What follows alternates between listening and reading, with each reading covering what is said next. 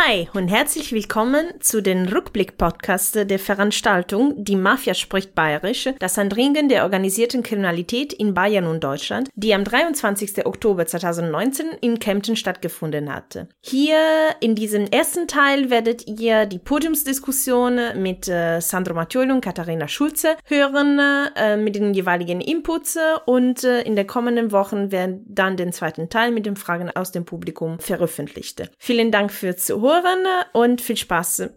Guten Abend, meine Damen und Herren. Ich begrüße Sie sehr herzlich in der Theaterwerkstatt, der Probebühne und unserer Werkstatt des Theaters in Kempten. Und hier in diesem Raum haben wir schon im letzten Jahr ein Stück gespielt, das heißt Traumjobs im Bann der Mafia von Jon von Düffel, das eine Mafia-Karriere in Deutschland und Italien beleuchtet und auch den Zusammenhang und die Zusammenarbeit zwischen diesen beiden Ländern, was die Mafia anbelangt. Und ähm, auf dieses Thema bin ich gestoßen, weil ich vor vier Jahren, als ich nach Kempten kam, von vielen Leuten gehört habe, oh, nicht, dass sie denken, wir sind hier Kleinstadt. Bei uns gab es auch eine Schießerei am Bahnhof. Mafia in den 90er Jahren. Und ich konnte mir darunter überhaupt nichts vorstellen. Also ich kenne natürlich, wie Sie alle wahrscheinlich, den Paten, also diese Filme, diese amerikanischen Filme, die ja auch toll sind, hatte aber ansonsten überhaupt kein Wissen über die Mafia in Deutschland oder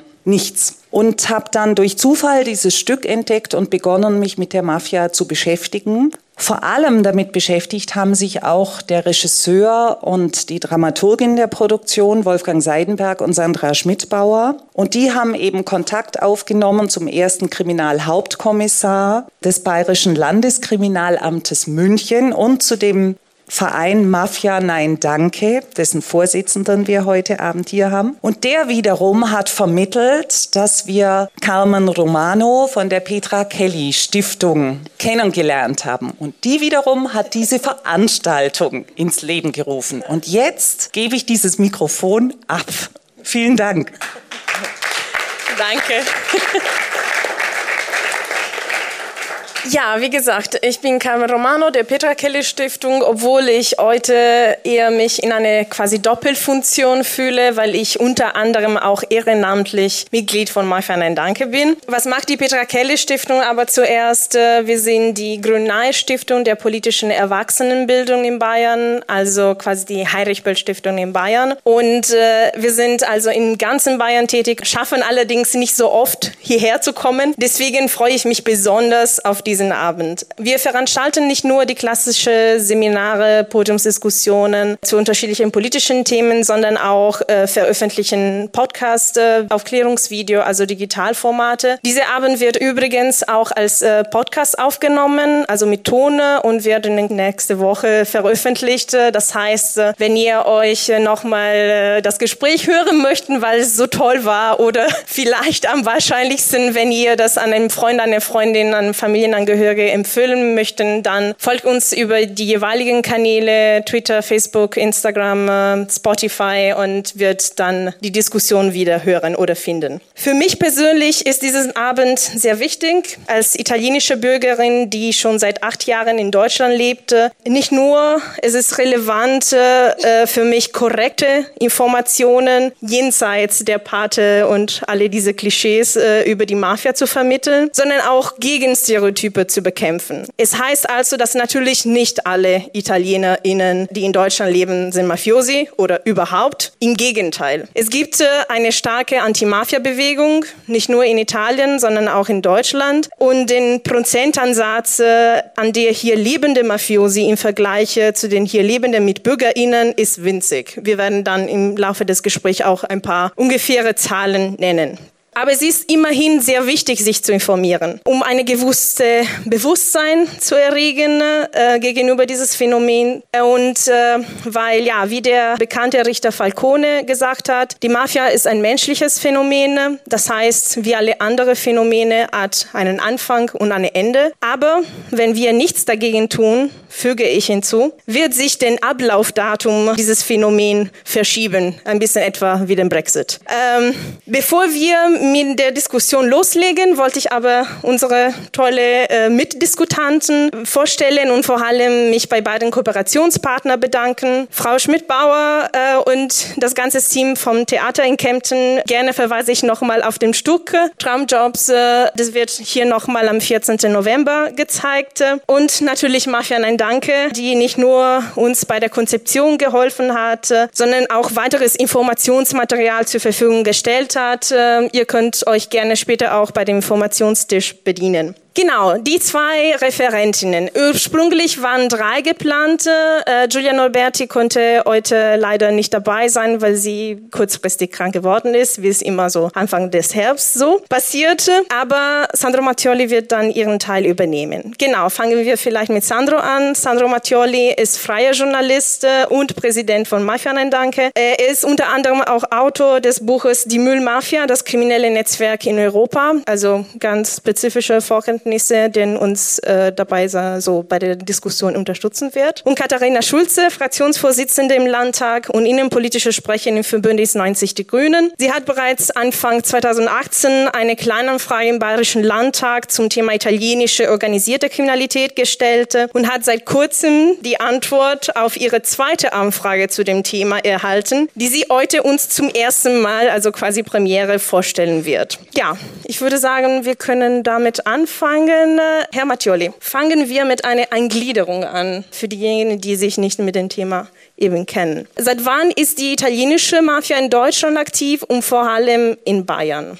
Es, es gibt keine genaue Aufzeichnung über die ersten Mafia-Aktivitäten in Deutschland, wie es über so vieles, was Mafia betrifft, keine Aufzeichnungen gibt. Aber man kann sehr davon ausgehen, dass mit den ersten Gastarbeiterbewegungen, mit denen zum Beispiel auch mein Vater nach Deutschland kam, auch ähm, einige Mafiosi oder mafianahe Personen nach Deutschland gekommen sind. Auch hier in Kempten ist das ja quasi allgemein gut, dass hier die ersten Vorläufer von späteren Mafia-Ansiedlungen auf, auf diesem Wege herkamen. Und das bedeutet, man kann ähm, sagen, dass im, im, im Bereich zwischen 55 und 60 die allerersten Vorläufer von solchen Strukturen nach Deutschland gekommen sind, die aber zu dieser Zeit noch nicht groß in Erscheinung getreten sind oder sehr ähm, aktiv gewesen waren. Das änderte sich dann mit der Zeit. Die erste öffentliche Wahrnehmung vom, vom Thema italienische Mafia in Deutschland fing in den 70er Jahren an. Interessanterweise gab es einen Buchautor, der ein Buch geschrieben hat, was sogar in der DDR veröffentlicht worden ist über die italienische Mafia, was ich lange nicht, nicht wusste. Und wirklich in den Fokus gerückt ist das Thema italienische Mafia, Mafiosi, vor allem nach der Wiedervereinigung, weil es auf einmal im Grunde eine Terra Incognita gab, die, die man erobern konnte aus Mafia-Sicht und es da tatsächlich auch massive Mafia-Bewegungen zum einen aus aus Westdeutschland nach Ostdeutschland gegeben hat und zum anderen aber auch direkt von Italien in die damals sogenannten fünf neuen Bundesländer. Wichtig ist aber ein Punkt, weil, weil es vorhin um die Filme ging, aus meiner Beobachtung, aus unseren Tätigkeiten wissen wir das, was wir im Paten so faszinierend sehen, diese Männer, die sich in eleganter Runde im schwarzen Anzug treffen und irgendwie da gepflegt äh, Konversation betreiben, dass das eigentlich überhaupt nichts mit der Mafia-Realität zu tun hat. Also wir haben beispielsweise in Singen, jetzt nicht ähm, hier in Bayern, aber in Singen am am, Bodensee ist ein, ein Mafia-Ortsverein ausgehoben worden. Und der Vorsitzende, wenn man so will, also weil auch die Mafia ist letztlich, zumindest was die Ndrangheta anbelangt, ist auch in, in einer Art Verein organisiert. Unter anderem ist, da gibt es eben einen Vorsitzenden, so wie ich Vorsitzender von Mafia Nein Danke bin. So gibt es dort eben ja Mafia Ja Bitte oder wie auch immer man da äh, sagen mag. Und der Vorsitzende hat ähm, ganz normal in einem Metallunternehmen gearbeitet, war keine besonders elegante Person und ähm, hat erst recht keine Katze oder was das bei, beim Paten da ist, gestreichelt und ähm, so den Boss gegeben. Also wir müssen uns von diesen Bildern verabschieden. Ein anderes Bild, auf das ich jetzt noch kurz zu sprechen kommen möchte, ist, dass, dass die Mafia nur ein Phänomen ist, was in Großstädten spielt. Man denkt das gemeinhin so, sagt man München, Frankfurt, Stuttgart und irgendwie Ruhrgebiet meinetwegen noch, da, da ist die Mafia stark. Aber ich habe Ihnen hier ein, ein Bild mitgebracht. Ähm,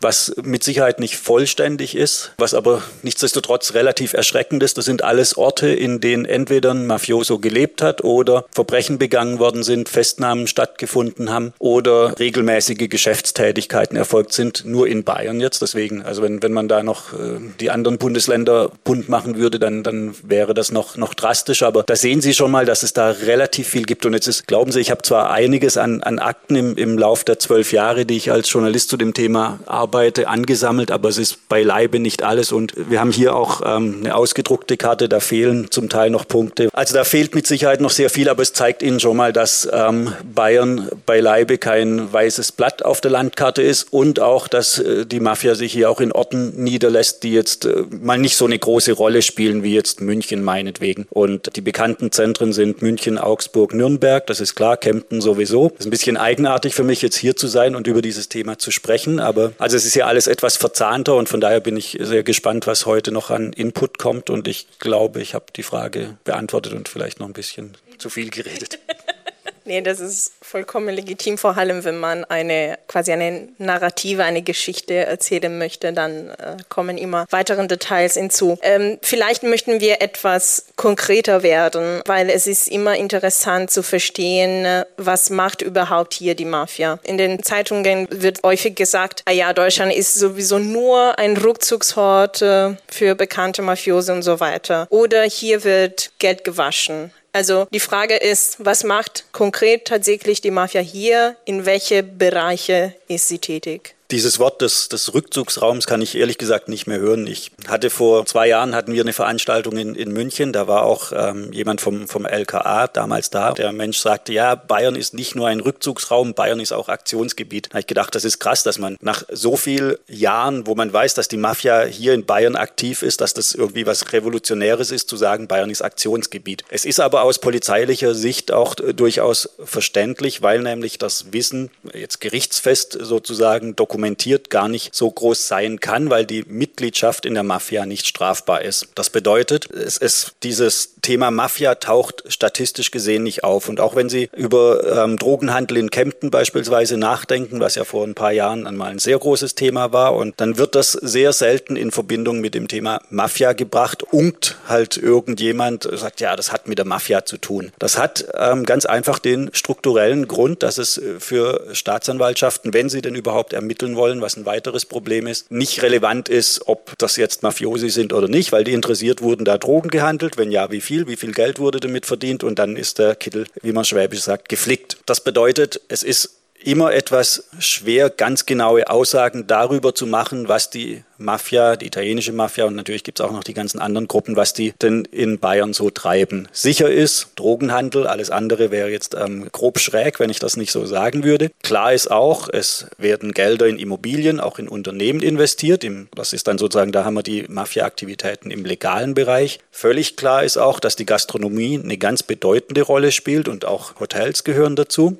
Aber ansonsten wissen wir nicht so wahnsinnig viel. Natürlich die ganzen klassischen Felder, Aktivitätsfelder der organisierten Kriminalität, also Waffenhandel gehört dazu, auch Prostitution, auch wenn das jetzt bei der italienischen Mafia nicht unbedingt im Vordergrund steht, weil das äh, mit gewissen Risiken behandelt ist. All solche, solche Dinge laufen hier in Bayern. Aber, und das ist noch ein ganz wichtiger Punkt, auf den ich sehr gern verweise, wir wissen im Grunde gar nicht viel. Wenn ich vorhin sagte, die Mafia ist in Ortsvereinen organisiert, organisiert, also die Drangheta, in Lokale nennt man diese Ortsvereine, dann ist es mit Sicherheit nur ein Teil der Wahrheit, weil wir zum Teil beobachten können, jetzt, das gilt jetzt nicht, nicht für Bayern, sondern für andere Ecken, ähm, dass es solche Ortsgruppen gibt und dass die sich treffen und das so rituellen Charakter hat, also wie, wie bei einem Verein, wo jetzt die Versammlung offiziell eröffnet wird und sowas, aber zugleich die kriminellen Aktivitäten, die diese Leute machen, nicht unbedingt in Einklang zu bringen sind mit den Personen, die bei diesen Ortsversammlungen sitzen. Also das sind Netzwerke, die sind sehr viel komplexer organisiert und die werden in Deutschland im Grunde überhaupt nicht nicht erforscht. Und ich hatte ähm, hier schon viele Gespräche mit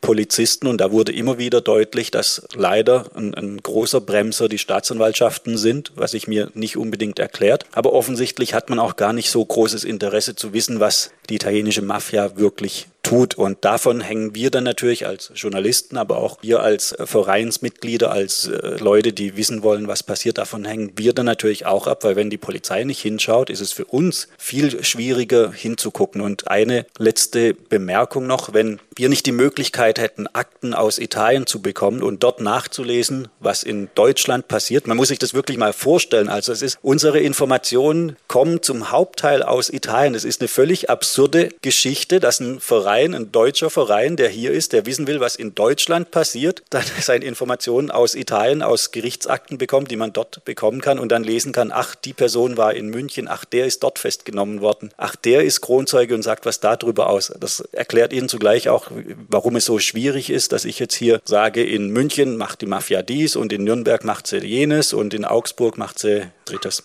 Danke. Vielleicht, äh, um das Gespräch etwa wechselhafter zu machen, Stichwort Statistiken und auch Interesse, diese Statistiken aufzufassen. Ich habe das schon erwähnt. Sie haben letztendlich eine parlamentarische Kleinanfrage über die Aktivitäten der italienischen organisierten Kriminalität gestellt und seit kurzem die Antwort bekommen. Was waren die Hauptinformationen und wie würden Sie jetzt ein bisschen bewerten? Also ich äh, darf ja jetzt schon das sechste Jahr hintereinander innenpolitische Sprecherin meiner Fraktion sein und ich bin Innenpolitikerin mit Leib und Seele. Und ich finde, wenn wir den Diskurs über Innenpolitik in unserem Land anschauen, dann läuft da in meinen Augen manchmal was schief, weil es ist sehr situativ, es ist immer sehr aufgeregt, es passiert irgendwas, dann müssen Gesetze verschärft werden und dann ist alles ganz schlimm. Aber wenn man sich mal mit langfristigen kriminellen Energien, mit langfristigen Strukturen beschäftigen würde, würde man rausfinden, dass es auch noch ganz andere sicherheitspolitische Gefahren in unserem Land gibt. Und eins ist eben die organisierte Kriminalität. Und darum habe ich schon in der letzten Legislaturperiode angefangen, die Staatsregierung mit kleinen Anfragen zu nerven. Zur italienischen Mafia, zur nigerianischen Mafia. Es gibt auch die chinesische und es gibt die russische Mafia. Heute wollen wir uns ja auf die italienische Mafia konzentrieren. Und meine Anfragen, sowohl die in der letzten Legislatur als auch die in der diesjährigen Legislatur, zeigt eigentlich das,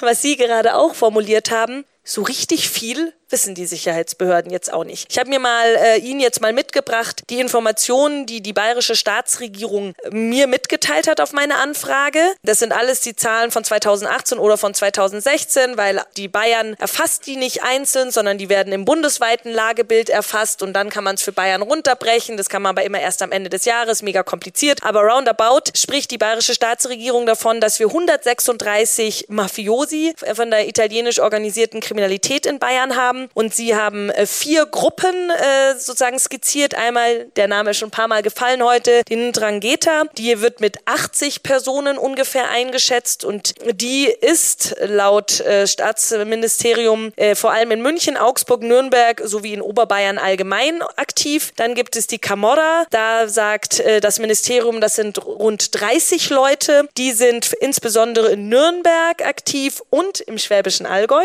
Ähm, und dann gibt es zwei drei Gruppierungen, die von den Sicherheitsbehörden als nicht ganz so aktiv eingestuft werden. Das ist die Cosa Nostra und die Apulische Mafia-Vereinigung. Da heißt es, das sind roundabout 26 Personen und so kommt man dann insgesamt auf 136. Und was auch interessant ist, ich habe natürlich dann nicht nur die Personen abgefragt, sondern ich habe zum Beispiel auch das Thema Strafverfahren angesprochen, weil, wie Sie richtig gesagt haben, wir brauchen ja erstmal die Statistiken und die Daten und die Fakten, damit wir an dem Problem auch weiterarbeiten können. Und 2018 beispielsweise gab es 80 Verfahren im äh, dem Jahr 2018, was in irgendeiner Form mit diesen Personen, mit diesen Gruppierungen zusammen hatte. Und vielleicht die letzte Zahl, bevor ich sie jetzt hier mit lauter Zahlen gleich äh, zu äh. Ich hatte dann auch gefragt, naja, was ist denn der Schaden, der volkswirtschaftliche Schaden, den die italienische Mafia in unserem Land anrichtet? Denn wie, wie richtig gesagt wurde, Bayern ist ja ja nicht nur der Ruhe- und Rückzugsraum und äh, da setzen sie sich mal kurz zur Ruhe, wenn es in Italien gerade brenzliger wird, sondern Bayern ist auch ein Aktionsraum. Und da gibt es jetzt nur eine Zahl von 2016, was aktuelleres habe ich bisher noch nicht bekommen. Und da wird davon gesprochen, dass es ein Schaden von 171 Millionen Euro ist. Also diese verschiedensten Verfahren, ob es Rauschgiftshandel, Eigentum, Geldwäsche etc., beläuft sich dann auf 171 Millionen Euro. Vielleicht so viel die erste Zahlenrunde. Gerne, kommt schon ein Kommentar. Ja, ich, ich finde es sehr verdienstvoll, dass Sie diese Anfragen machen und ich glaube, ich habe auch schon, schon betont, dass es für uns sehr wichtig ist. Zugleich bin ich äußerst skeptisch bei diesen Zahlen und ich kann mich dabei nicht auf, auf Bayern beziehen, ich kann mich nur auf den Bund beziehen, aber vielleicht ein bisschen aus dem Innenleben von einer NGO kurz berichtet. Ähm, es gibt verdienstvollerweise auch im Bund die Grünen, die anfragen, die nach Zahlen anfragen und es gab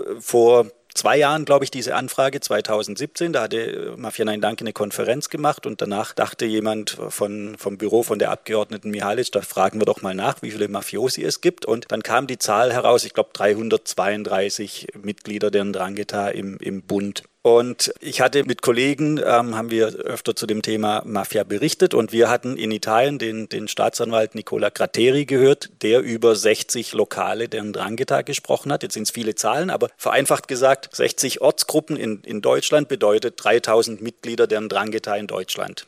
Auf der einen Seite sagt die Bundesrepublik 332, 33, 37, nageln Sie mich nicht fest. Auf der anderen Seite der Staatsanwalt in Italien 3000. Da haben wir gesagt, Bundesregierung, das kann ja eigentlich nicht, nicht sein und haben in der nächsten Anfrage nochmal nachgefragt und sagten, der Krateri, maximaler Kenner in Italien, sagt 60. Sie sagen, wie erklärt sich das? Ist jetzt etwas salopp formuliert, aber dann kam die Antwort, dass die Bundesregierung von 18 bis 20 Lokale der Drangheta in Deutschland ausgeht. Was demnach dann, Sie können es rechnen, 2000 Leute sind. Aber man sagt dann, ja, es gibt eine Dunkelzahl von äh, Drangheta-Mitgliedern 800 bis 1000 ist immer noch nicht die Zahl, die Nicola Gratteri hat, aber gut, kann man ja schon mal sagen, wunderbar. Dann hat meine Kollegin Margherita Bettoni, die ähm, viel zum Thema Mafia auch arbeitet, auch freie Journalistin ist, hat bei der Bundesregierung angefragt, sagt, ja, wo sind denn diese Lokale? Sie wissen, es gibt 18 bis 20, sagen Sie uns, wo die sind. Sagt die Bundesregierung, nee, verraten wir nicht, müssen Sie bei den Landeskriminalämtern anfragen. Hat sie bei jedem einzelnen Landeskriminalamt angefragt, hat gesagt, wo sind die Lokale? Und das wirklich Absurde ist, Baden-Württemberg zum Beispiel, wo gerichtlich festgestellt worden ist, dass es ein Lokale gibt, nämlich in Singen, weil da eine Polizeioperation war, sagt, wir wissen nichts über Lokale in, in Baden-Württemberg. Thüringen war so gnädig zu sagen, ich glaube, ein Lokale. Sie haben gesagt, ja, es ist wahrscheinlich, dass es in Erfurt ein Lokale gibt. Und noch, ich glaube, Hessen. Hessen ist auch ähm, relativ fortschrittlich, wenn man so sagen mag, sagt er auch, ähm, in Nordhessen haben wir ein Lokale. Das heißt, von diesen 18 bis 20 Lokale weiß offiziell niemand, wo die sind und zwei davon sind zugegeben worden. Deswegen ist das, muss man da leider, ähm, müssen wir da noch viel, viel Arbeit machen und müssen wir da wohl weiterhin unsere Anfragen stellen. Vielleicht gibt es dann irgendwann mal auch ein halbwegs vernünftiges Zahlenmaterial und ähm, ja, weil uns erklärt sich auch nicht, warum man nicht sagen mag, hier waren Lokale, das ist festgestellt worden, wenn, wenn es eigentlich ähm, schon völlig offensichtlich ist. Aber beim Thema Mafia gibt es eben manchmal Merkwürdigkeiten. Ähm, die einzige Zahl, die ich euch nennen würde, um nicht euch mit zu vielen Zahlen zu ja, verwirren, zur Kontexte, in Bayern wohnen circa 100.000 italienische BürgerInnen. Also nur mal, damit so mal grob schätzen kann, denn verhältnismäßig, genau. Ich wollte da nochmal anknüpfen. Genau das ist das Problem. Ich glaube, wenn wir ein Kriminalitätsfeld aufhellen wollen, dann muss man natürlich da reingehen und dann muss man da hinschauen und dann muss man Daten sammeln und dann muss man die Strukturen aufdecken und dann muss man forschen und dann muss man analysieren. Und äh, damit wir nicht nur darüber reden, ob jetzt die Staatsregierung äh, das gut im Blick hat oder nicht, äh, komme ich jetzt gleich mal mit der ersten politischen Forderung, die ich jetzt auf den Tisch lege. Äh, ich bin der Meinung, im Bereich organisierter Kriminalität brauchen wir ein besseres Analyse und ein besseres Berichtswesen. Was meine ich damit? Äh, ich wünsche mir regelmäßig regelmäßige Sicherheitsberichte von der bayerischen Poli von der Polizei insgesamt, aber ich bin jetzt bayerische Innenpolitikerin, also rede ich hauptsächlich von Bayern. Und was meine ich damit? Dass die äh, Polizei sozusagen eine Lageanalyse der Gefahrenanalyse macht, aufgrund von Erkenntnissen, aufgrund von Meldezahlen, aber auch aufgrund von Ermittlungen und so Analysenetzwerke aufdeckt und so auch regelmäßig vielleicht äh, Kriminalitätsfelder aufhellen kann, die bisher noch im Dunkeln sind. Weil wir haben im Moment in der Innenpolitik das Problem, dass meistens mit der polizeilichen Kriminalstatistik gearbeitet wird. Sprich, mein Fahrrad wird geklaut, ich gehe zur Polizei, zeige Fahrraddiebstahl an, dann ist ein Strichle im Bereich Fahrraddiebstahl und wenn es irgendwie zehn mehr sind als im letzten Jahr, oh Gott, wir haben massiven Anstieg von Fahrraddiebstahl. So, und ein periodischer Sicherheitsbericht würde beispielsweise sich mal darum kümmern, ja, Moment mal, wohnen da vielleicht mehr Einwohnerinnen und Einwohner, haben die vielleicht insgesamt äh, jedes zweite Haus ein Fahrrad geschenkt bekommen? Ich mache jetzt irgendein Beispiel auf. Vielleicht ist es gar nicht so der krasse Anstieg, weil im Vergleich ist die Bevölkerungszahl angewachsen und dadurch ist es sozusagen ähnlich. Und deswegen glaube ich, sind so Sicherheitsberichte wären super sinnvoll, um gerade Kriminalitätsfelder aufzuhellen, die bisher noch nicht so im Fokus sind. Und darum sagen wir auch immer im Bayerischen Landtag, wenn wir im Innenausschuss über diese Themen diskutieren, wir brauchen einen regelmäßigen Sicherheitsbericht. Wir müssen das Analyse- und das Berichtswesen im Bereich auf organisierte Kriminalität aufhellen. Da braucht es natürlich dann auch mehr Beamtinnen und Beamten in den Kripo-Stellen, die speziell in diesem Bereich äh, sich spezialisieren, dort unterwegs sind, um da sozusagen das Spotlight, wenn wir schon hier im Theater sind, nämlich dieses Bild, da auf diese Szene zu richten. Und dann bin ich mir sicher, dann haben wir, wenn wir dann Anfragen machen, auf einmal einen größeren Anzahl. Aber es ist halt sozusagen der erste Punkt, wo wir mal anfangen können, um dann daran weiterzuarbeiten. Danke, das hilft mir jetzt, die zweite Frage zu stellen an Ihnen. Und zwar, ähm, was muss konkret von Seiten der Politik geschehen, neben diese bessere statistische Erfassung, um diese Kriminalitätsform Einhalt zu gebieten? Natürlich zuerst auf regionaler Ebene, weil wir beschäftigen uns heute damit, obwohl natürlich äh, es gibt auch viele andere Sachen, die man auf der Bundesebene machen sollte. Ja. Also aus grüner Sicht äh, gibt es mehrere Punkte, die man angehen muss, wenn man organisierte Kriminalität, wenn man italienisch organisierte Kriminalität stärker bekämpfen möchte. Den regelmäßigen Sicherheitsbericht hatte ich genannt. Wir müssen natürlich die Kripo-Fachdienststellen mit genügend Ermittlerinnen und Ermittler ausstatten. Ich glaube, ich brauche hier keinem zu erzählen, dass unsere bayerische Polizei einen riesen Überstundenberg vor sich herschiebt und dass unsere bayerische Polizei auch so seltsame Dinge machen muss, wie Grenzkontrollen zwischen Deutschland und Österreich, obwohl wir in einem vereinigten Europa leben und obwohl die Bundespolizei für Grenzkontrollen zuständig ist und nicht die Landespolizei. Und vielleicht hat der eine oder die andere auch noch äh, die Aussage von der Regierung im, Kopf, äh, dass sie ja so stolz sind, dass sie jetzt äh, eine Kavallerie, eine berittene Kavallerie in Bayern haben, wo ich mir als Innenpolitikerin an den Kopf fasse und sage, Moment mal, äh, wir haben äh, wirklich Deliktfelder, wo wir stärker hinschauen müssen, wo wir Personal brauchen. Wir müssen also gucken, wie wir unser Personal in der bayerischen Polizei anders verteilen. Also was wollen wir in der bayerischen Grenzpolizei Polizei, wenn wir eigentlich Ermittlerinnen und Ermittler bei der Kripo brauchen. Und soweit ich verstanden habe, kann jetzt auch das Kavalleriepferd äh, nicht die italienische OK bekämpfen. Also da müsste man umschichten und natürlich prinzipiell mehr Polizistinnen und Polizisten einstellen. Dann wünsche ich mir oder fordern wir äh,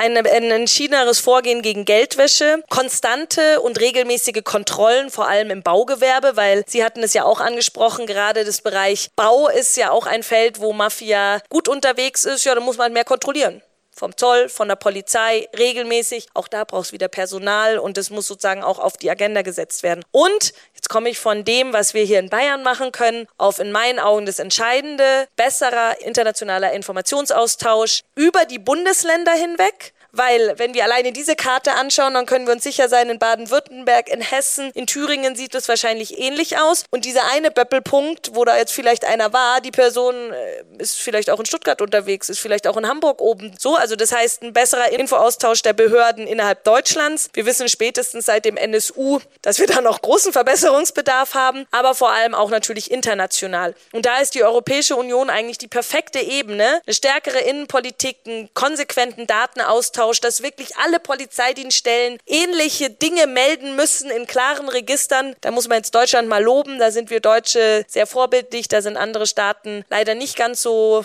stark mit dabei. Das, glaube ich, müsste aber passieren, um ein internationales Phänomen einzudämmen. Denn diese, ich sage immer, diese Mentalität, ich gucke nur bis zu meiner Landkreisgrenze, ich gucke nur bis zu meinem Bundesland, in einer vernetzten, globalisierten, digitalen Welt ist es der absolute Quatsch. Die internationale organisierte Kriminalität, die endet nicht in Rom oder endet nicht nur in Kempten, sondern das sind Gruppen, die sind international vernetzt über die Landesgrenzen hinweg und dann muss die Bekämpfung dieser organisierten Kriminalität eben auch über Landesgrenzen besser funktionieren. So, das wären jetzt mal ein paar Punkte, die ich finde, die wir in Bayern umsetzen könnten.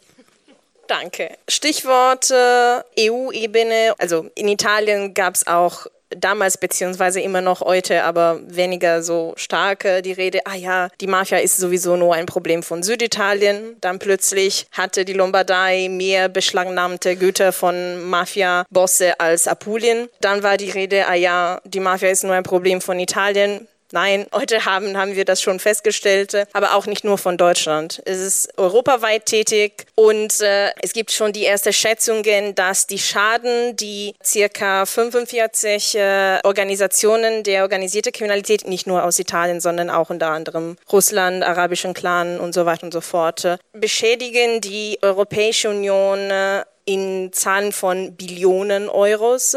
Das ist ungefähr 1,1 Prozent des gesamteuropäischen Bruttoinlandsprodukts, also schon eine riesige Summe die wir dann äh, besser in Infrastrukturen und viele Dienstleistungen investieren könnten. Aber ja, vielleicht äh, etwas Positiveres äh, abschließen, damit wir mehr Zeit auch für die Diskussion geben können. Apropos Aktivitäten der Mafia europaweit. Es gibt letztendlich aber auch ein Gegenwind, also eine Anti-Mafia-Bewegung europaweit. Können Sie vielleicht uns einiges dazu erzählen, äh, was Chance macht, was ist über, was heißt überhaupt Chance? Genau. Mache ich gerne, aber ich wollte vorher vielleicht noch mal was ganz Grundlegendes sagen. Wir als, als Mafia Nein Danke, als Lobbyverein letztlich für Maßnahmen gegen organisierte Kriminalität stoßen oft auf irgendwie Verwunderung, dass die Leute sagen, ja, aber wieso? Es gibt ja die Polizei, die macht und die Staatsanwaltschaften machen ja. Da braucht ja die Zivilgesellschaft irgendwie nichts machen. Und vielleicht leuchtet es zunächst ein, weil man denkt, naja, die Polizei ermittelt und dann, dann geht schon alles seinen Weg. Aber letztlich ist das viel zu kurz gedacht und wir ärgern uns da auch immer. Auch, wir ärgern uns auch immer deswegen, weil wir dann keine ähm, äh, Fördermittel bekommen, sondern irgendwie gucken müssen, dass wir irgendwie Geld über Spenden zusammenkriegen. Aber es ist eben doch wichtig, weil wir nämlich zum einen ein Bewusstsein schaffen können, wo, was, was niemand sonst schafft, weil die Polizei hat kein Interesse zu sagen, wir haben große Mafia-Probleme. Landesregierungen haben kein Interesse, wie, wie deutlich wird, wenn man sie nicht dazu zwingt, zu sagen, wir haben ein Mafia-Problem. Das heißt, es wird eigentlich nur dann sichtbar, dass wir ein Problem mit der Mafia haben, wenn sowas passiert wie in Duisburg. Sie erinnern sich wahrscheinlich diese sechs Morde. Oder wenn hier eine Schießerei ist in Kempten und wenn ein bekannter Mafioso festgenommen wird oder so, dann wird das mal sichtbar. Aber an sich, das ganze Jahr über wird es nicht sichtbar, außer wenn irgendwelche Polizeioperationen passieren und das ist leider sehr selten und dann meistens von Italien angetrieben. Und deswegen ist es eben wichtig, dass man von, von zivilgesellschaftlicher Seite, von unabhängiger Seite letztlich dieses Thema im Blick behält. Und dass es was bringt, zeigt sich auch daran zum Beispiel, dass vor zwei Jahren ein neues Gesetz verkündet worden ist, was die Vermögensabschöpfung erleichtert hat. Vermögensabschöpfung heißt, Kriminelle verkaufen Drogen zum Beispiel, machen Gewinn, ähm, haben dieses Geld irgendwo und der Staat kommt und sagt, ihr habt so und so viel Geld eingenommen mit kriminellen Aktivitäten, wir nehmen euch das jetzt weg. Lehreffekt für die Kriminellen ist, okay, lohnt sich nicht, wenn man ihnen das Geld wegnimmt. Das Problem ist nur, man nimmt Kriminellen auch heute noch kaum Geld weg. Also man verhaftet sie, man macht Gefängnisstrafen, nach, nachdem Ermittlungen vielleicht was gebracht haben, aber die Gelder werden häufig bis heute nicht weggenommen. Ein Beispiel, Sie haben es vielleicht mitgekriegt, in Stuttgart gab es diesen Promi-Wirt, der auch früher mal den Herrn Oettinger gut gekannt hat. Der ist jetzt in Italien zu zehn Jahren Haft verurteilt worden, zehn Jahre und acht Monate wegen Mafia-Zugehörigkeit und wegen Geldwäsche. Aber nach meinen Informationen, nach unseren Informationen ist in Deutschland kein Eigentum von ihm beschlagnahmt worden. Und das ist skandalös, weil diese Leute machen Millionen und man nimmt ihnen das Geld nicht weg. Aber was ich sagen wollte, wir haben vor zwei Jahren eine, eine Konferenz gemacht, wo auch der deutsche und der italienische Innenminister da waren und noch, noch andere bedeutende Leute. Und dort wurde dann dieses Gesetz vorgestellt zur Verbesserung der Vermögensabschöpfung. Das heißt, das ist ein Stück weit auch ein Erfolg von uns, weil wir vorher schon ähm, Veranstaltungen gemacht haben und immer wieder darauf hingewiesen haben, dass wir eine bessere Vermögensabschöpfung brauchen. Das ist jetzt ein Tropfen auf einen heißen Stein, aber es ist immerhin ein Tropfen. Das bedeutet, ähm, da ist noch viel zu machen, was Zivilgesellschaft bewirken kann. Wir sehen, was in Italien alles äh, passiert ist, nachdem Organisationen, mit denen wir zusammenarbeiten, aktiv geworden sind, wie beispielsweise Libera, weil dort gibt es nicht nur, dass man den Kriminellen das Vermögen wegnimmt, sondern denen werden auch Immobilien weggenommen, das kann ja auch passieren, aber es gibt dann auch die sogenannte soziale Wiederverwendung. Soziale Wiederverwendung heißt, wenn jetzt beispielsweise der Unternehmer Rossi in Mannheim ein Ladengeschäft auf drei Stockwerken betreibt und man feststellt, dass dieses äh, Geschäft als Lager diente für Waffenhandel oder Drogen oder, oder welche Aktivitäten auch immer, kann das beschlagnahmt werden und dann kommt da danach eine soziale Einrichtung rein zum Beispiel. Ich habe auch schon in Berlin gesagt, Sie haben es vielleicht mitgekriegt, diese 77 beschlagnahmten Immobilien von der Familie Remo. Ich habe schon gesagt, also wenn ihr die sozial wiederverwenden wollt, wir finden da garantiert irgendwie dann ähm, jemanden, der da was machen möchte. Vielleicht würden sogar wir dort ein Büro dann einrichten für Mafia Nein Danke. Und ich habe immer plakativ gesagt, wie wirkungsvoll wäre das, wenn in Neukölln, wo eben, also ich meine, die Clans sind nicht nur in, in Neukölln, nicht nur in diesem einen Stadtteil zu Hause, sondern sind in ganz Berlin zu Hause, aber Neukölln ist immer so paradigmatisch, wird immer so, so gesehen. Wie, wie, wie kraftvoll wäre das, wenn denn im Gebäude eine Plakette wäre, wo steht, dieses Gebäude diente einer kriminellen Organisation als Sitz und jetzt sitzt hier eine, was weiß ich, jemand, der sich um Senioren kümmert oder eine Tagesstätte für Kinder oder was auch immer. Es hätte eine erhebliche Kraft, dieses Signal. Und deswegen müssen wir da noch einiges machen. Es ist völlig richtig und ich bin, bin froh, dass hier auf ähm, die internationale Bedeutung und auch das Grenzüberschreitende von organisierter Kriminalität hingeworfen, äh, hin, hingewiesen worden ist. So, das war jetzt ein bisschen zu viel in ein Wort. Und ähm, deswegen freuen wir uns, dass wir Teil von einem europaweiten Netzwerk sind. Dieses Netzwerk heißt CHANS. Das ist eine, eine Abkürzung für Civil Hub Against Organized Crime. Ist ein bisschen, hat eine kleine Krücke da drin, aber ähm, ist trotzdem ein schönes Wort. CHANS ist ja auch so positiv besetzt. Und es sind Anti-Mafia-Organisationen, natürlich aus Italien, dann wir aus Deutschland sind dabei, Frankreich, Belgien, Schweiz, Großbritannien. Also wir sind noch eine relativ kleine Organisation, aber doch immerhin in, in vielen Ländern präsent. Und wir haben auch ein Treffen im Europaparlament gehabt mit Parlamentariern und Leuten von der Kommission und haben dort ein politisches Programm, was hier als, ähm, als Kopie liegt, können Sie sich gerne anschauen, wo wir auf mehrere Punkte hingewiesen haben, die man auf europäischer Ebene machen könnte. Und ähm, ich persönlich hätte noch ein paar Anregungen, was man auf deutscher, vielleicht sogar auf bayerischer Ebene machen könnte, weil ähm, wir stellen immer wieder fest, dass äh, Staatsanwaltschaften, wenn es brenzlig wird, dann äh, doch nicht unbedingt bis äh, zum Ende ermitteln wollen oder auch mal ein, ein, Ermittlungsverfahren dicht machen. Wenn man es schaffen würde, für organisierte Kriminalität nicht nur Schwerpunktstaatsanwaltschaften, die wir haben, zu schaffen, sondern diese auch ähm, unabhängig machen würde, wie das in Italien der Fall ist, fände ich das wunderbar. Das wäre sehr wichtig. Sie haben es wahrscheinlich mitgekriegt, in Italien ist sogar gegen den, den ähm, Premierminister ermittelt worden und das gleich mehrmals. Das sind schon ähm, starke Zeichen, die man dort eben hat. Und äh, wenn man in Deutschland mit, mit Leuten aus dem Business äh, der Ermittlungen redet, dann äh, wird schnell klar, dass sowas in Deutschland nicht passieren würde. Und dann eben im, im Extremfall auch zu solchen Geschichten wie dem NSU führt, wo niemand im Grunde wirklich für Aufklärung sorgt, obwohl man, äh, glaube ich, zwölf Leute waren es insgesamt, die ermordet worden sind und den Angehörigen doch eigentlich verpflichtet ist zu sagen, was war denn hier eigentlich los. Und das ist bis heute nicht passiert. Wäre jetzt abgeschweift. Ein Punkt, der mir noch sehr wichtig ist, weil wenn man jetzt äh, organisierte Kriminalität, Mafia aus einem etwas weiteren Perspektive sieht, dann sieht man, es geht um zwei Dinge. Das eine ist Macht und das andere ist Geld. Und diese zwei Dinge, die stehen in einem direkten Zusammenhang, was insofern positiv ist, weil wenn man, nochmal der Punkt, wenn man das Geld eben wegnimmt, dann schwindet auch die Macht, weil dann können die nicht mehr kaufen und äh, sich nicht mehr breit machen. Und das bedeutet, man muss an diesen Punkt hin. Und leider haben wir ein Finanzsystem, was diesen Gedanken überhaupt nicht möglich macht, weil äh, Sie haben mitgekriegt, Panama Papers und was weiß ich, wie viele Leaks es gab, die immer wieder im Grunde darauf hingewiesen haben, dass wir ein Finanzsystem haben, was den Mafiosi sagt, kommt nach Deutschland, bringt euer Geld mit, hier habt ihr nichts zu befürchten. Und genau das ist es, was passiert. Und deswegen haben wir hier auch so viele Punkte, weil die Leute wissen, wenn ich hier bin in Bayern oder hier in Hessen oder hier sonst wo, wird mir nicht viel passieren. Es geht sogar so weit, absurde Geschichte, aber es gab eine Zeit lang so eine Masche wo Leute in Italien Geld aufs Konto gezahlt haben, nach Deutschland gefahren sind, in München zur, zu zwei unterschiedlichen Banken und dort dann das Geld abgehoben haben und gesagt haben, sie brauchen das, um in Deutschland Gebrauchtautos zu kaufen. In Italien hat man dann festgestellt, es ist eine Mafiamasche. Das ist jetzt nur ein, ein kleines Ding, aber es zeigt, wie wichtig das Thema Geld und Geldversorgung für die Mafia ist, weil letztlich ist Geld ihre Macht. Weil wenn sie hier mit, mit ähm, Pistolen rumfuchteln, wie eben bei Duisburg, wo nicht nur rumgefuchtelt worden ist, dann kommen Ermittlungen in Gang. Wenn man aber mit Geld arbeitet und unauffällig arbeitet, dann passiert nicht viel. Und deswegen müsste man viel mehr Transparenz im Finanzsystem haben und diese ganzen Steuerparadiese langfristig einfach dicht machen. Es gibt keinen vernünftigen Grund, warum man die haben sollte. Und äh, da leidet dann letztlich nicht nur die Mafia drunter, sondern da profitieren wir letztlich alle davon, weil auf einmal viel mehr Geld im Staatshaushalt ist, was vorher über Kanäle abgeflossen ist, die eben auch die Mafia genutzt hat.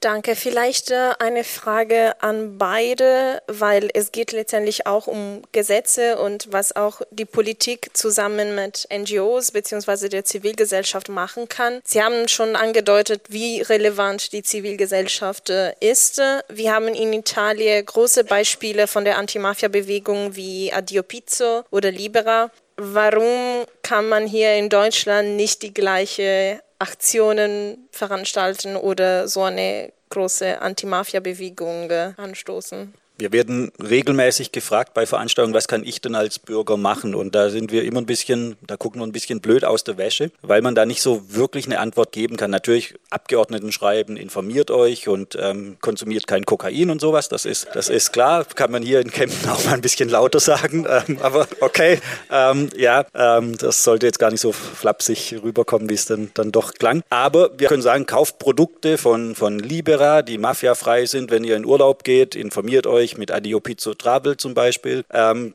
kann man Reisen machen und dann profitieren da eben keine Mafia-Clans davon und man wird auch noch gut informiert. Solche Dinge. Aber letztlich haben wir nicht so wirklich ein Instrument. Und oft wird auch gesagt, ja, aber wäre nicht so eine Initiative wie Adio Pizzo, wo eben Unternehmen, Gastwirte, Hotels, wie auch immer, sagen, wir bezahlen kein Schutzgeld an die Mafia, wäre sowas für Deutschland denn nicht auch sinnvoll. Da sage ich immer, sinnvoll wäre es, aber es ist aus einer Vielzahl von Gründen nicht möglich. Einer ist, dass dieses Schutzgeldbusiness so eigentlich gar nicht mehr abläuft, sondern es werden den Unternehmern, das meistens sind es auch italienische Unternehmer, werden Lebensmittel verkauft oder Wein oder Öl oder, oder ähm, Fertigprodukte, die dann entweder von schlechter Qualität sind oder zu einem erhöhten Preis oder beides, was ganz blöd ist. Und das ist zum Teil aber auch nicht so eine richtige Schutzgeldzahlung im Sinne von, da steht jemand da und zwingt die Leute, sondern zum Teil wird es auch eher so als Unterstützungsbeitrag für die, für die Mafia gesehen. Manche Leute werden auch gezwungen. Also es ist alles nicht so, nicht so ganz einheitlich. Also auch dieses Bild, dass jemand im Restaurant steht und sagt, hier ist eine Pistole und entweder du gibst mir jetzt 200 Euro oder du bist künftig tot.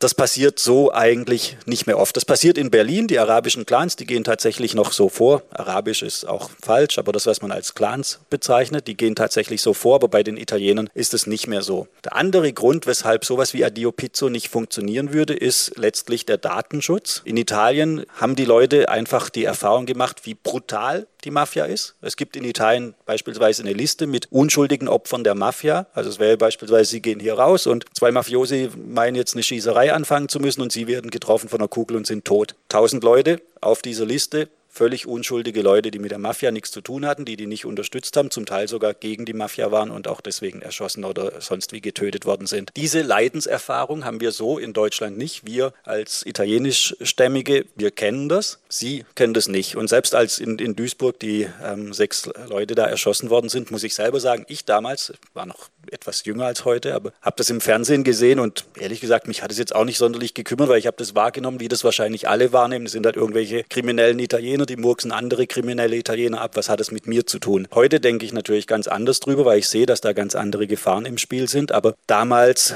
hat man das nicht so gesehen. Und weil diese Erfahrung, dieses Wissen, dieses kollektive Denken an die Toten der, der Mafia, an dieses Blut auf den Straßen, an die Gefahr, an die Erpressung, an diese Gewalt, die in Italien im Spiel ist, weil das in Deutschland nicht da ist, ist es eben auch so, dass man nicht Informationen bekommen kann, die man aber als Verein bräuchte, um zu sagen, dieses Lokal ist tatsächlich sauber. Weil wenn ich als, als Verein ein Siegel herausgebe, wie das Adio Pizzo macht, und dann Gast würde sich das an die Tür klemmen, dann muss ich sicher sein können, dass dieser Gastwirt auch tatsächlich sauber ist, weil andernfalls bringt er irgendwann das gesamte System in Verruf. Und eine abschließende Bemerkung noch, dass dieses Thema lag uns als Verein Mafia Nein Danke sehr nah, weil als wir 2007 entstanden sind, war das ursprünglich ein Zusammenschluss von Gastwirten. Davon ist heute nicht mehr so viel übrig, aber das ist die, die Wurzel von dem Verein. Und zwar gab es in Berlin eine, eine Schutzgelderpressung. Und da war es tatsächlich so, dass Leute vorbeigekommen sind, die hatten so einen Brief, so, so einen kitschigen Brief mit, wenn ihr dem Heiligen einen Gefallen tun wollt, dann tut gute Taten. Und die guten Taten bestanden daran eben, dass man dann Geld an diese Leute gibt. Und diese Gruppe hat sich damals aber mit der Berliner Polizei zusammengetan, weil damals war die Berliner Polizei noch sehr sensibel für dieses Thema.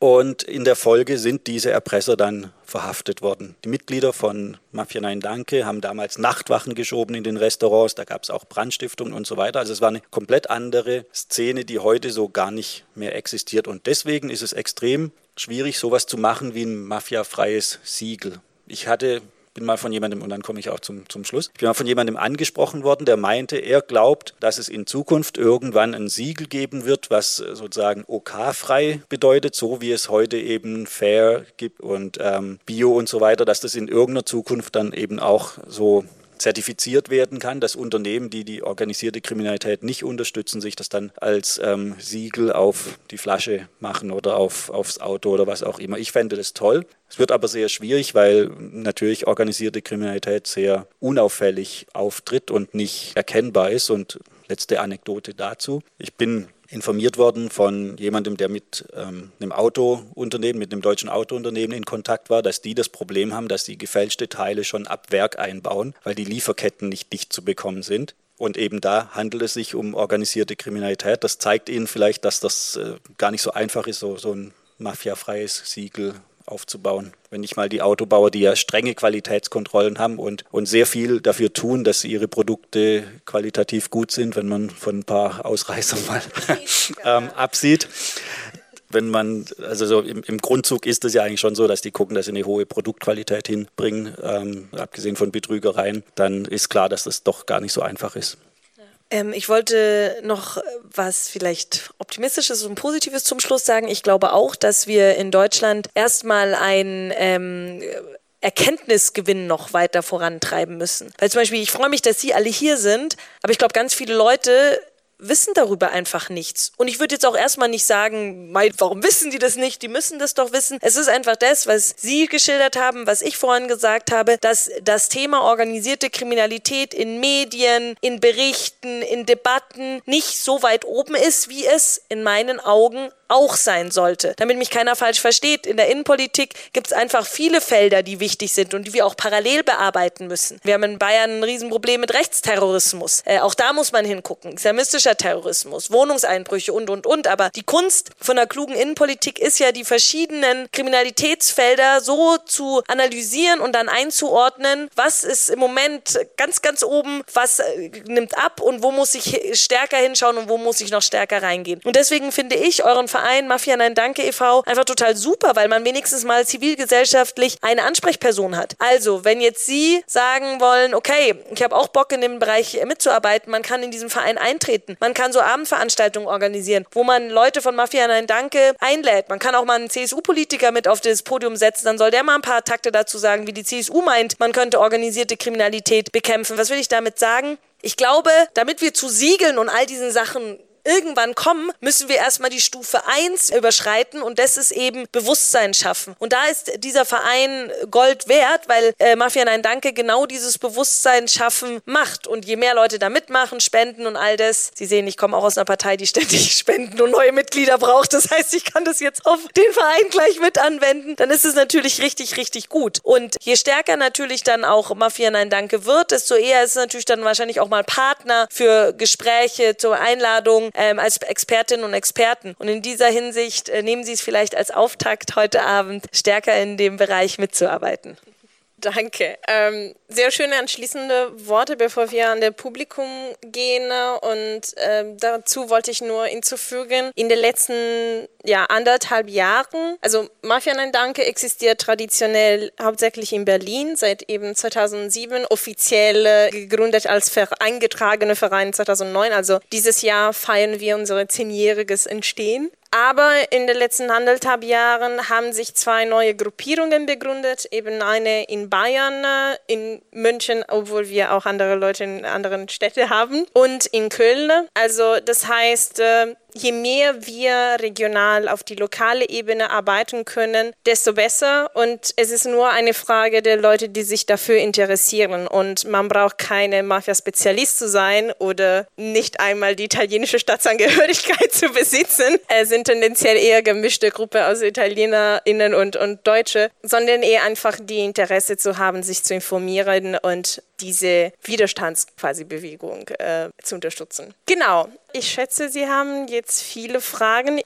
Hi, hier Carmen Romano der Petra Kelly Stiftung die Fragen, die aus dem Publikum kamen an dem Abend der Veranstaltung, waren so interessant und so zahlreiche, die wir noch weiter eine Stunde gesprochen haben. Aber wir könnten euch nicht zumuten, einen Podcast, der mehr als eine Stunde lang sein wird, zu hören. Und deswegen haben wir die Sache in zwei aufgeteilt. Den Podcast mit den Fragen aus dem Publikum wird dann in der kommenden Zeit erschienen. Zunächst aber meine abschließende Worte mit einer Ankündigung einiger Veranstaltungen und äh, einen Anreiz, sich weiter über diese Thematik zu informieren. Danke fürs Hören. Ich weiß, dass ihr habt noch viele Fragen, aber Frau Schulze muss äh, ihren Zug nehmen, weil sie morgen eine Sitzung hat im Landtag. Aber Herr Mattioli und ich bleiben noch vielleicht äh, also für Gespräche, wenn ihr noch Fragen habt. Ähm, als abschließendes Wort äh, zwei Einladungen nochmal äh, in Kempten. Wie gesagt, es gibt am 14. November noch diesen Theaterstück hier und in Berlin 15. und 16. November gibt's äh, ein Netzwerktreffen der Anti-Mafia-Organisationen, auch europaweit, aber auch einzelne Interessierte, heißt Koreakte. Ihr könnt euch auf die Webseite von Mafia Nein Danke informieren. Abschließend, um euch ein bisschen so etwa eine, also sagen wir mal nicht 100% positiv, aber etwas Konkreteres zu Hause bringen könnt. Ich würde sagen, zusammenfassend, was wir heute gelernt haben, ist, dass es ist wichtig, überhaupt ein Bewusstsein über das Thema zu haben. Egal, äh, in welchem Bereich man tätig ist, äh, äh, ob in der Politik, im Journalismus, als normales Bürger oder Bürgerin. Und dieses Bewusstsein ist, was ich auch als Italienerin in Italien gelernt habe, wovon die Mafien am meisten Angst haben. weil dann wird mehr berichtet in den Medien, weil die Anfrage größer ist, auch aus dem Publikum, weil vielleicht auch der Push an der Politik größer wird, dass man neue Gesetze verabschiedet und so weiter und so fort. Und diese Bewusstsein kriegt man leider, und das sage ich auch äh, in, aus meinem Bereich der politischen Bildung, äh, nur wenn man äh, auch eine emotionale Verbindung zu dem Thema herstellt. Ich habe das vorher gesagt, äh, in Italien äh, ist die Anti-Mafia-Bewegung so stark und so groß gewesen erst äh, in den 90er Jahren, als viele, viele Ermordungen auch an wichtige Menschen, die von vielen geliebt waren, fast als Helden behalten waren, wie eben Falcone und Borsellino. Ich gehöre zu einer Generation, die als automatisch Anti-Mafiosi gewachsen ist, weil diese Bewusstsein einfach da war, weil diese Proteste so groß waren und äh, es ist aber sehr schwierig, hier in Deutschland, wo weniger Gewalttaten gemacht werden, eben diese emotionale Verbindung zu stellen. Ein äh, negatives, aber konkretes Beispiel, wie die Mafia nicht nur die Wirtschaft, sondern das Alltagsleben der Menschen schaden kann. Ihr erinnert euch vielleicht, äh, in 2009 gab es ein großes Erdbeben in, in Italien, in L'Aquila, also Mittel Italien. Und dabei ist das äh, Studentenheim mitten in der Stadt komplett runtergebrochen. Es wurde später vermittelt, dass diese Studentenheime äh, von Mafia-Unternehmen gebaut wurde mit billigeren Mitteln, mit Sand. Und deswegen war es nicht äh, äh stark genug, um dann das Erdbeben zu überleben. Und dabei sind äh, mehr als 100 Studentinnen gestorben. Ähm, der Fall war für viele meine Generation, ich war damals noch in der Uni im Bachelor, sehr prägend und hat nochmal Bewusstsein geschafft, hat nochmal Proteste geschafft. Dabei sind dann weitere Vermittlungen entstanden und so weiter und so fort. Äh, in Deutschland ist im Mitten Kontinent, wir haben kein Erdbeben, Gott sei Dank. Äh, aber solche Fälle können bei bei anderen Angelegenheiten noch passieren. Und wenn wir an den Immobilienthema denken, und das äh, möchten wir als äh, Mafia Nein Danke in Bayern besonderen Fokus in den kommenden Jahren in unserer Recherche, in unsere ja, Kommunikationsarbeit äh, ähm, schaffen. Wenn wir denken an das große Immobilienproblem, die wir haben, die riesige und äh, krasse Mieten, die wir jeden Tag zahlen müssen für winzige Wohnungen. Das ist vielleicht äh, ein Thema, wo wir eine emotionale Verbindung schaffen können mit der organisierte Kriminalität. Also einfach den Wunsch, sich weiter zu informieren, nicht depressiv bei der Sache zu, zu werden, weil, äh, wie auch gesagt, äh, es gibt nicht nur Anti-Mafia-Organisationen, sondern auch äh, deutsche Organisationen wie Einweltladen in Leipzig, auch hier äh, in München, die dann auch Libera-Produkte verkaufen. Und auch die Sache, ja, die Sache zu sagen, die Mafien, die organisierte Kriminalität ist international organisiert, aber auch die Anti-Mafia ist international organisiert. Und das soll uns alle bewusst sein. Genau. Danke für die Aufmerksamkeit. Danke für das zahlreiche Erschienen. Kommt zu allen weiteren Veranstaltungen und vergiss nicht, äh, den Podcast der wird dann so bald wie möglich erschienen. Und dann könnt ihr dann an weiteren Bekannten und den Newsletter abonnieren natürlich. Genau. Danke.